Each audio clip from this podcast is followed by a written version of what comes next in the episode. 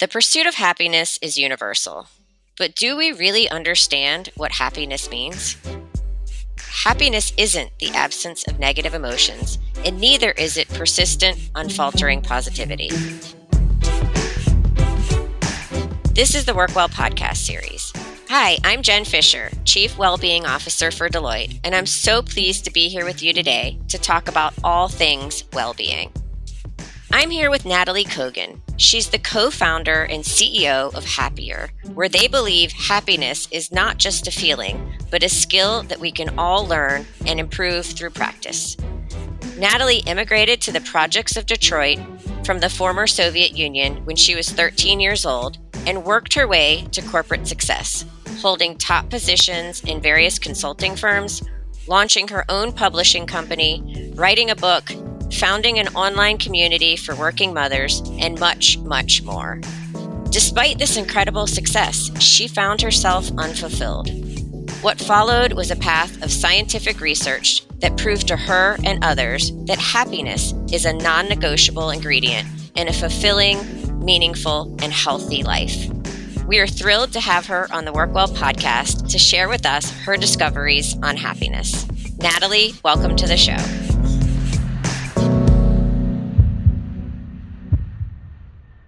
This is not anything I ever thought I would do with my life.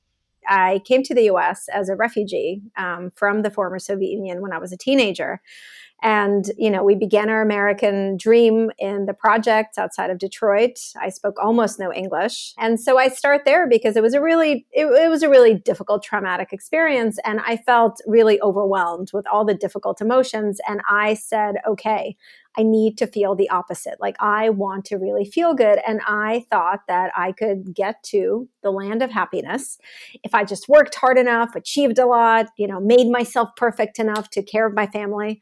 And for 20 years, that's what I did. I um, did work very, very hard. This word grit, you know, that's become very popular. I kind of embodied it. Um, that was my that was my survival mechanism, and I worked really hard and I did achieve a lot of wonderful things. All of them I'm very proud of, both, you know, career wise and my family. Um, but what I kept learning was every time I achieved something, while I did feel happy for a while, eventually the happiness bubble would just pop. And because I equated happiness with achievement, I decided I just, that just meant I didn't work hard enough. I didn't achieve enough. So I pushed mm-hmm. myself more. I slept less. Um, the idea of taking breaks or being kind to myself were absolutely ridiculous. And after about 20 years of running at the space, I completely burnt out. Um, I kind of, it, it, was bigger than that. I still don't have quite the right words. It was a really dark, very challenging time in my life. And I knew I had to find a different way to live. I'm a mom. My my daughter is 15 now. She was a little bit younger, and I didn't want to give up, but I knew I had to find a different way to live. And so I started to do research. My father is a um, scientist, so I have great respect for science. So I started researching um, ways to fuel my emotional health and happiness and well-being and everything i learned ran counter to everything i thought i knew and i know we'll talk about it but that's how my journey brought me from you know a media and tech executive to someone who had completely burnt out and i had to learn from scratch and when i started to learn these skills and i started to look at the research and actually practice it and see the benefits in my own life i knew that i had to quit whatever else I was doing and dedicate my life to sharing um, these science backed skills with others because if they can work for me, I know they can help so many people. Let's dig into that because I think many people, including myself for a very long time, hold the false belief that happiness is really the absence of negative emotions. Yes. But you, you have a you have a better definition of happiness. Can you share that with us? Yes, um, absolutely. And I'm so I'm so grateful you are starting there because there are kind of a few critical mindset shifts that I made on my journey that allowed me to transform how I live. And that was one of them. It was recognizing that happiness does not come when everything is perfect, and happiness mm. does not mean that you're positive all the time. True genuine happiness is about embracing our life as it is with all of its imperfections and challenges and within that, practicing our gratitude and kindness and awareness to find those moments of presence. And my very simple, short definition is that happiness doesn't mean you're positive all the time. It means you learn how to embrace all of your different feelings as a human being the easy ones, the pleasant ones, as well as the difficult ones. And you'll notice that I actually try really hard to not use um, the word negative feelings because mm-hmm. we, I know I did, um, and I work, you know, at this point, I'm um, incredibly lucky to have a chance to work with hundreds of thousands of people. So I really have a big sample set. As you said, so many people, we spend so much of our emotional energy sorting emotions. You know, these are the positive ones. I want to feel these. These are the negative ones. I shouldn't feel them or let me try to run away from them. But as you probably know, research actually shows that when you allow yourself to feel a difficult feeling, stress, sadness, anxiety, worry, fear, whatever that is, all of these emotions we're all feeling right now, when you allow yourself to feel it without telling yourself you shouldn't feel it or coping by ignoring it, you actually feel that emotion for a shorter amount of time and you feel it with less intensity. And that is because, as Carl Jung, a famous psychologist and psychotherapist, said, that which you resist persists when we mm. resist our difficult feelings, when we try really, really, really hard, as I used to, to not feel them because we're afraid that we'll get stuck in them. That's the number one reason why people don't allow themselves to embrace the difficult feelings. But when we resist them, we actually spend a lot of energy fighting with our feelings, fighting with our reality, which actually prevents us from moving through them. Wow. So that, I mean, it's, you know, it's hard to not reflect on on what you just said and think about what we're going through mm. right now with mm-hmm. um, you know the, the the coronavirus mm-hmm. pandemic mm-hmm. and this global sadness and mm. fear mm. and anxiety and mm-hmm. you know all of these negative emotions mm-hmm. um, it, it, it can feel especially for me, I mean, I, I almost feel guilty right now feeling happy um, mm. or, or, or, seeking happiness. Yes. Um, yes. Talk to me a little bit about that. Yes. Um, I'm loving your questions, Jen. I just have to tell you, I'm so grateful, truly, for your thoughtful questions. That it, it's such a gift um, in any thank interview. You. So thank you. Um, it's such a relevant question. It's been coming up so much. I cannot tell you. This is probably the second most common questions I get right now. Um, so when this lockdown started, I started doing um, virtual sessions for teams and companies, and also pro bono for medical community. And this has been coming actually. Um, so we've been doing a lot of pro bono sessions for doctors, and if you can believe it, these are doctors on the front lines of fighting coronavirus. Like these are doctors. I did a session yesterday. People came from the ICU. Like I was humbled to a degree I cannot describe. And they are the ones asking this question. Like you would think that they wouldn't feel guilty for finding moments of joy. They are out there dealing with the sadness and the loss and the challenge, but it's coming up a lot. And so um, I, I want to give some really tangible answers. And the first thing I just want to say guilt is something that is so familiar to me. You know, I am willing to say that as a Russian Jew, I got the guilt thing down. And I actually spent most of my life believing that feeling guilt is like um, it's a, it's a good sign. Like if I feel guilty, mm. it means I'm doing something valuable. And so, um, I, one of the the first things I want to say is um, the question that I would offer to anyone who may say, or like you said, you're feeling guilty for feeling joy. Um, is your guilt helpful to anyone? This is the question that I ask myself when I get into that headspace. Is feeling mm. guilty helping anyone? Does that help me be a better mom? Does it help me be a better colleague? Does it help me do better work? Does that guilt help me help people who are struggling more? No, it doesn't. Guilt is an emotion that actually, the only function of guilt is it feeds our ego. And our ego loves to help us suffer. And so that's one of the first questions to just help think about it.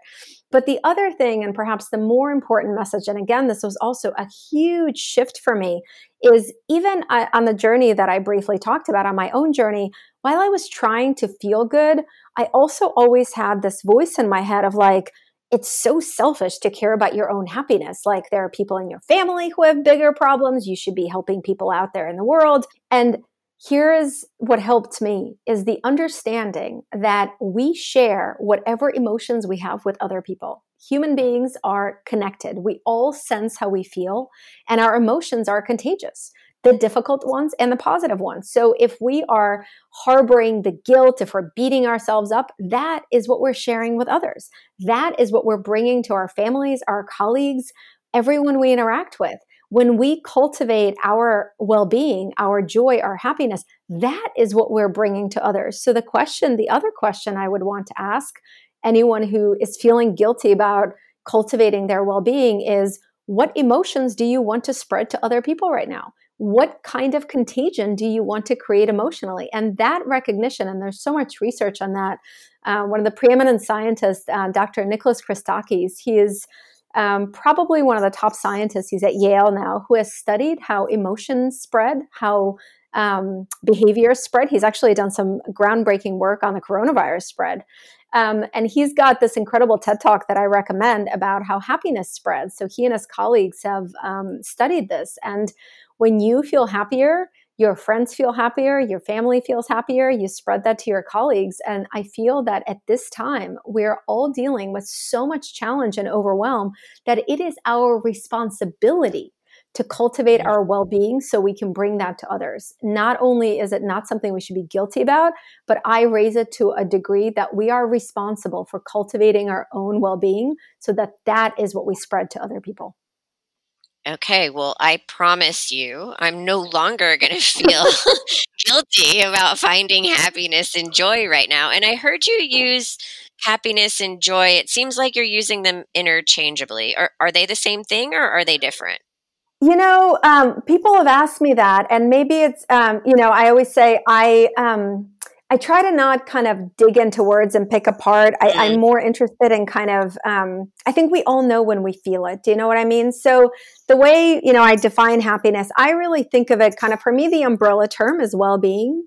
Um, mm-hmm. And happiness is part of it, and joy is part of it, and embracing our difficult emotions is part of it.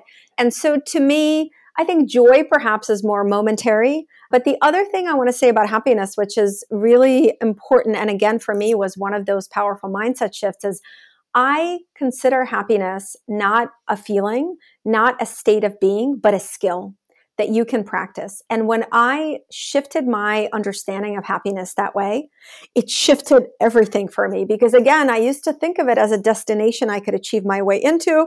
Or to be honest, I thought some people were just lucky, right? They just felt happy and I could never feel it. But that's actually scientifically incorrect, right? Research shows that we all have what's called a happiness baseline. Um, so it's like it's on a U curve, like many things. Some people are happier naturally than others. My husband, I use, you know, whenever I, I mention this, I use him as an example. He's one of those people, like, he could have a really bad day and he wakes up the next morning and he's kind of content. Like we all know people like that in our lives. And sometimes that drives me crazy, but mostly I'm very grateful. That is my counterpart my happiness baseline is so low. Like I'm pointing at my floor right now, right? Like I come from a tradition of guilt and suffering. And so my natural baseline is very low.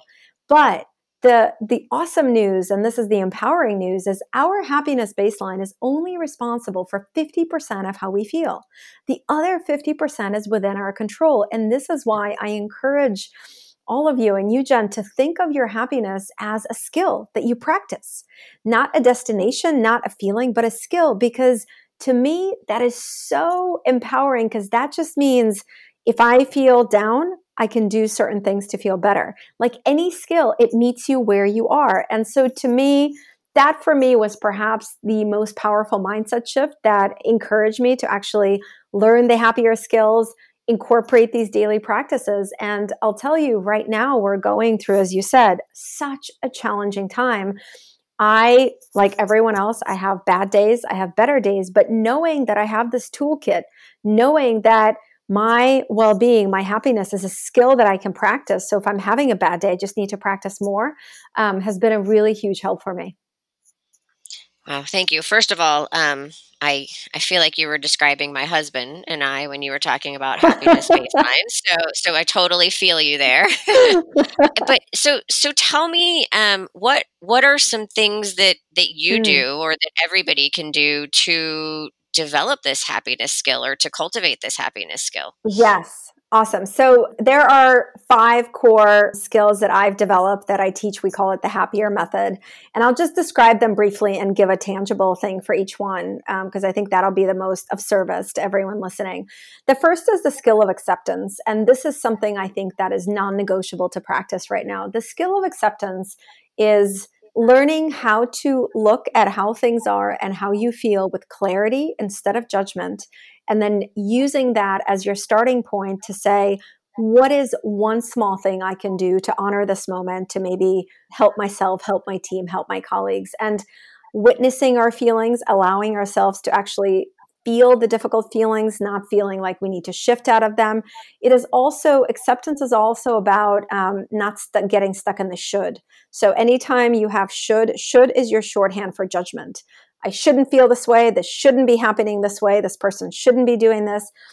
In some way, we're all in the it shouldn't be like this situation right now, right? We should not be in a global pandemic.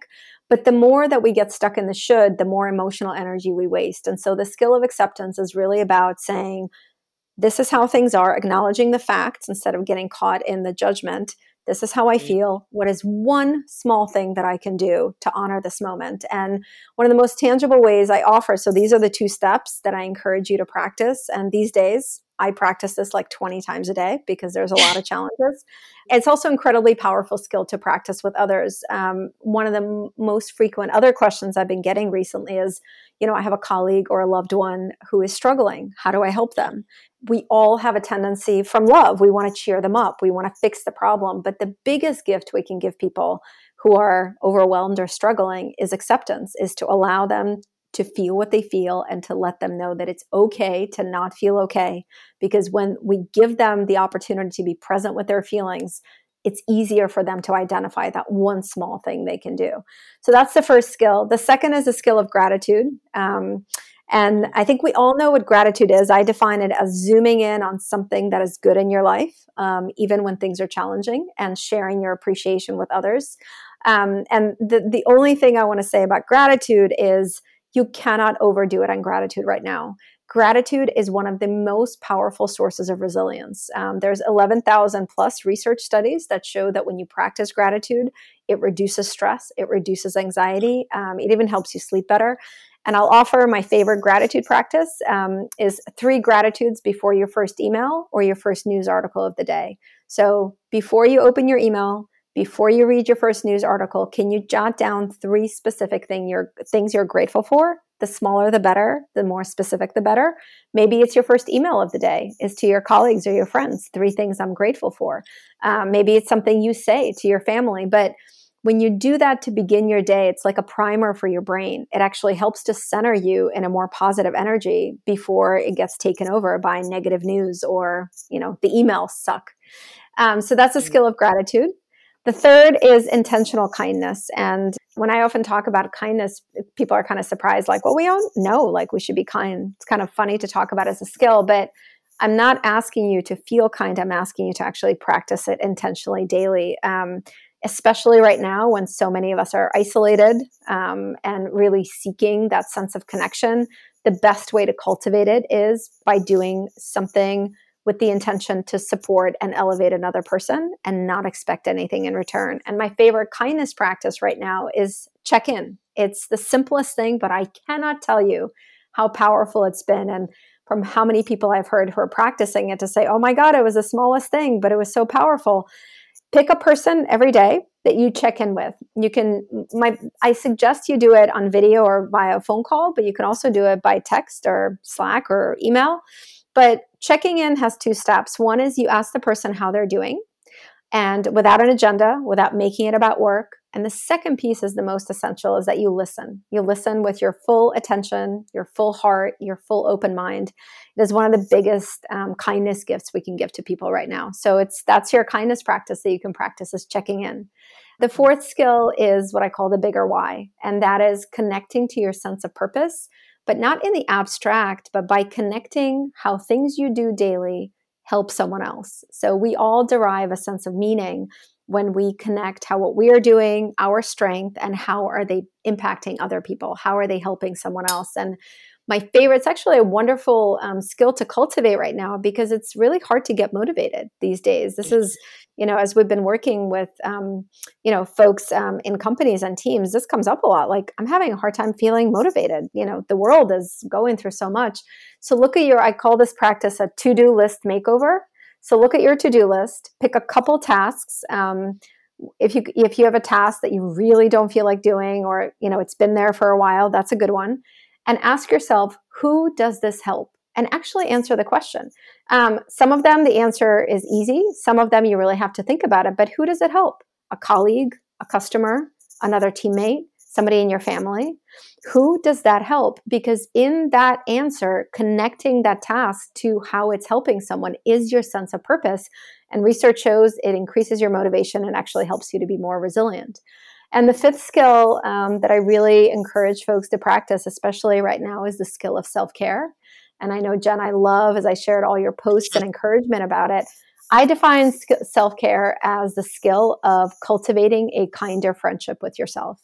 I think for most of my life, I never bothered asking a question of what kind of relationship do I have with myself? I never asked myself this question, but the reality is that is perhaps our most important relationship because the way you treat others is rooted in the way that you treat yourself. And um, if we are harsh towards ourselves, if we're beating ourselves up, if we're never taking a rest, that is the anxious, stressful energy that we share with others. And so, uh, one of the best ways right now, particularly to practice self care, is to take short breaks during the day.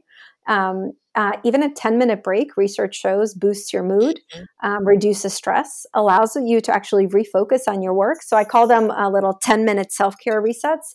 And if I could encourage everyone to schedule it on your calendar. So what makes it on my calendar becomes more real. It elevates it to the other meetings and calls. And so schedule a 10 minute self care reset on your calendar. When that time comes, just take a breath and ask yourself, what is something that's fueling or restful that I can do for 10 minutes and do that thing for your break.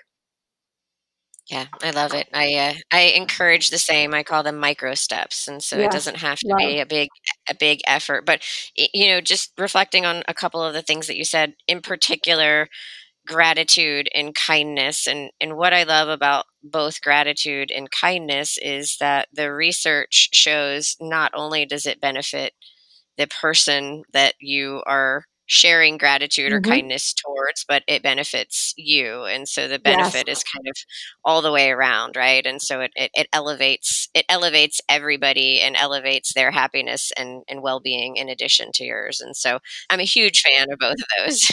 Yes, and it's it's it's actually even bigger than that. So research shows that when we observe an act of kindness, mm. even if we're not part of it, we are more likely to feel good and do something kind. So the waves ripple even beyond the people involved. I love that. So I want to shift gears, and we talked a little bit about, I think you're calling them difficult emotions as opposed mm. to negative emotions. But w- what is what is the role of things like failure or the role of things like sadness when it comes mm. to our happiness? It's an awesome question. And one of the ways that I like to think about it is our emotions um, are giving us information um, that we can learn from if we can just approach them again with clarity and not judgment. So, um, allowing ourselves to acknowledge our emotions teaches us something, right? So, if you are feeling sad and you allow yourself to feel sad, you may learn something. Maybe there's something you can shift. Maybe there's something you can do to feel less sad in the future, right? It's the same with failure. You know, um, I'm an entrepreneur. I've been an entrepreneur for 10 years. Um, so failure is kind of par for the course. We all have failure in life, but entrepreneurs in particular, it just comes with the territory. And I, um, you know, it's it, it's hard. Failure is hard. I just want to say that I feel like it's become a little glorified. Um, it's mm. really hard to fail. Um, there's just a lot of inner criticism that comes with that, disappointing people. So it's really, really hard. But the more that we can look at failure as something to learn from, versus something to judge, the stronger and better we become. And again, it comes to acceptance. And again, it's not an easy thing to practice, but it's incredibly powerful. So if you look at your emotions as information that you can learn from, um, I think the difficult emotions play a role in our lives. And the other thing that I think is really important to recognize about difficult emotions is they make us human, right? Like as human beings, we are not meant to feel good all the time. There's a reason we feel all these difficult things. And research shows that people who have the highest life satisfaction over their lifetime are the people that experience the greatest variety of emotions. So those mm-hmm. are the people that experience the full range of human emotions, including the difficult ones. And so I think that part of the role of difficult emotions is also to help us appreciate the easier ones, the more positive ones, right? It's kind of, you know, the saying like there is no light without darkness right? If we never had a sense of loss, if we never felt sad, how would we know when we feel joyful? Yeah. Yeah, that's that's something that my uh, my husband actually always says to me, and we already talked about his baseline being way higher mm. than mine. So perhaps I should start listening to him more often. Just don't tell him that. so, so a, another question for you is: Is there such thing as being too happy or trying too hard to be happy? So it's a great question. I think one of the things, um, you know, trying to be happy, and this is why I, I from I reframe happiness as a skill. Mm-hmm. Trying to achieve a permanent feeling of like euphoric happiness, which is what I thought I would get to if I just like made myself perfect enough or worked hard enough. Well, there is something wrong with that because it's just not possible. Like it is just not possible. Life will never be perfect. It's just not how we are. And also, um, you know, speaking of, you know, the human brain, our brain is incredibly adaptive. And um, the reason I mention that is because we may achieve all the things we want and we feel good for a while, but then our brain gets used to them and it becomes the new normal and they're no longer bringing us happiness. So, just the way that we are as human beings, it's not possible to get to some state of euphoria. And so, I think it is. Um, this is what stopped me. I think this is one of the biggest traps that people fall into that I was in is thinking that once I just do enough or make myself perfect enough or do XYZ, like I'll feel good all the time. So I think that's a, a trap. It's like this, I call it in my book, the curse in the moving baseline. It just keeps moving. Mm-hmm. But on the flip side, cultivating your happier skills, cultivating your well being, I think, again, it's one of the greatest responsibilities we have as human beings. Because as you know, research shows that people who are happier, people who cultivate well being, are more productive. Um, they're less anxious and stressed. They make for better teammates at work. They uh, are more resilient. They're more likely to help others. They donate more money. They volunteer more time. I can keep going on and on and on the the ultimate headline there is that when you cultivate your happiness and well-being you allow yourself to be at your best in every other part of your life. And so the question that i ask folks you know when i speak i say i put up this list of all these different research proven benefits and i say maybe happiness is important to you maybe it's not. Let's put it aside for a moment. Is there something that i've listed that is important to you?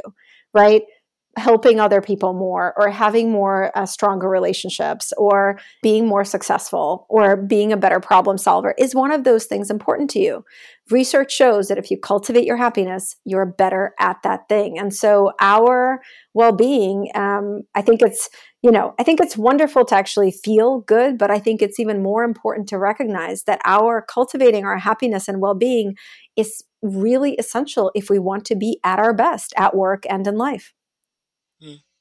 So, so you you touched on this a little bit, but what would you tell people who, you know, are waiting for that perfect moment to be mm. happy? And it, it, it kind of seems like the story arc of your life and your yeah. career, right? It was when when I achieve this, I'll be happy, or mm-hmm. when I do this, I'll be happy.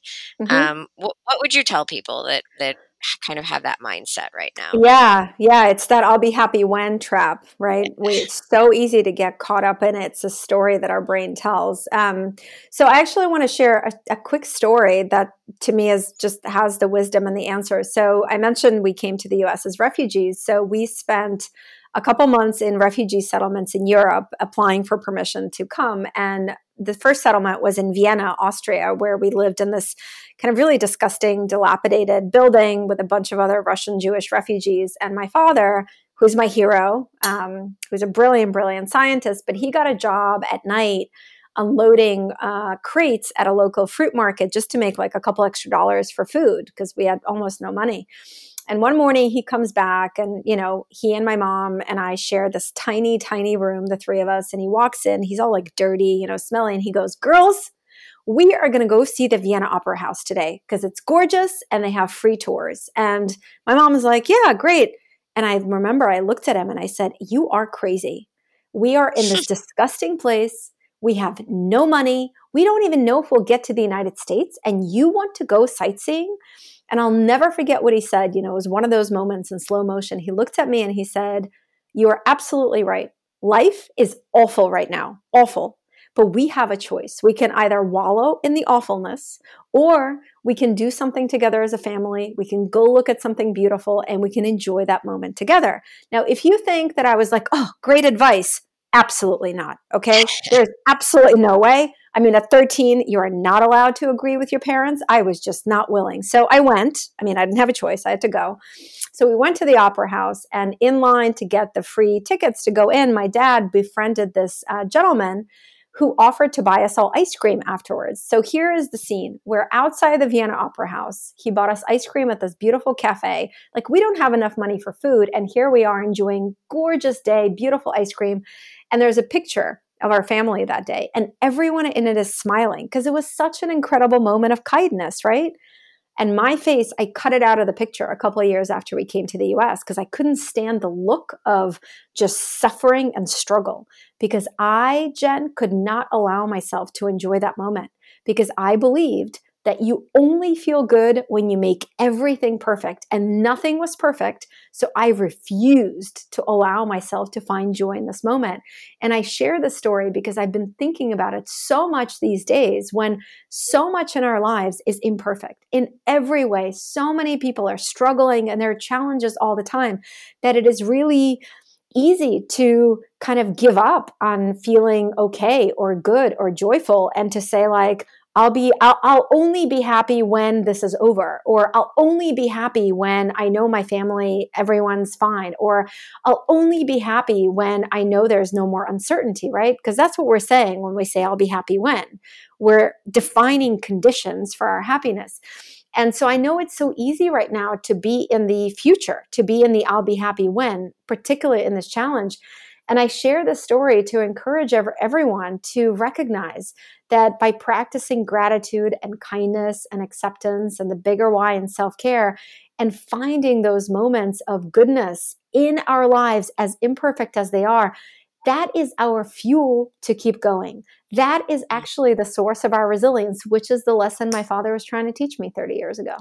I was going to say maybe that was a, a, foreshadowing of your of your future work and, and, research into happiness, right? I think it probably was. I think it probably was. You know, this is the Work Well podcast, so I do need to talk about the workplace. And so, what what's the biggest obstacle that that you've seen in your work um, related to to happiness in the workplace? Because I feel like historically you know people don't go to work to be happy right like mm. you know that that's that's not what work is about work is about mm. work um and and more recently i have thankfully seen seen that shift um mm. so what do you think the obstacles are to to happiness in the workplace and and do you get any kind of pushback when when you're talking about this um yes i'll start with the second i'll take the second part first jen okay. um Yes, the answer is yes, and uh, you know it's uh, that, that's what I do for a living, right? I teach emotional health skills to leaders, to teams, to companies. So I talk to companies all the time, and yes, there are many, many leaders, many, many companies who uh, look at me like I'm crazy um, even with all this research that I bring, even with all this research that's been published everywhere, and I feel like we have a mountain of research because they kind of look at, well, happiness and well being of employees like, yeah, what does that have to do? Like, that is not my responsibility at work. So, absolutely get a lot of pushback. Um, you know, I try to approach it with compassion. Um, and maybe it's why, you know, we get to work with so many great companies because I used to be that person. Like I used to be that executive. I used to be that person who would think that it's absolutely ridiculous to talk about happiness. At work, you should talk about revenue and success and achievement and motivation, right? So I really understand and I try to counter that with research. And that is kind of the best tool that I have. To the first part of your question of the biggest impediment to happiness at work, I really believe that it is our um, i guess the word assumption i would use that um, that when we come to work somehow we chop off a piece of our humanity like somehow when we come to work and become employees we can put away any of our human emotions and like become robots or something. So I think the biggest impediment to happiness at, at work is not recognizing that we're not employees, we are human beings. And the same human being who had a stressful morning at home is coming to work. And that stress does not get left behind the door. That stress is part of that human. The same human being who had a wonderful morning with their family, or because they exercised and it fuels them, or because they meditated and it fuels them, is now coming to work with better ability to get their work done. And so to me, recognizing that we are humans first and employees, managers, leaders, teammates, that's just a function that we fulfill is the core to shifting our recognition of why employee happiness and well-being is absolutely essential. And it's that recognition that as human beings we have feelings we have emotions and we don't leave them at the door when we come to work. And you know what I, you mentioned there's a shift. I'm seeing it too. Um, this might sound really weird but i actually um, in this crisis i am seeing more and more companies shift from looking at well-being of employees as a nice to have to a must-have. Mm-hmm. Um, Absolutely. And it feels weird to celebrate that, but I celebrate that, and I like I I, I always want to highlight those companies because I think what we're learning in a challenging time is that unless we invest in the happiness and well-being of ourselves at work, we are truly not able to get through the inevitable challenges and change. We're in a huge challenge, but there are challenges all the time. It's actually the next book that I've started just working on. Um, the working title is um, Struggle is Optional and it's a guide for how to help you get through challenges at work with a little more ease and uh, less burnout and even some joy. And I think this is the lesson that so many companies are learning right now. So um, if there is a silver lining to this crisis, that is absolutely one of them. I, I, I keep saying the same thing. So you were you were speaking my language, and I feel incredibly fortunate and grateful to work for an organization that has been investing in the well being of our people for for quite a while now. Um, there there is a quote that um, for for your new book that uh, that that, that I was just reminded of by an author named Haruki Murakami, and he says, "Pain is inevitable, suffering is optional." So it's one of my favorite quotes of all time, and he's fantastic. I love his. He's books. one of my favorite authors. Just so you know. Yeah. See, you and I have more more in common than we even we knew, do. right? we have to hang, Jen, in whatever way.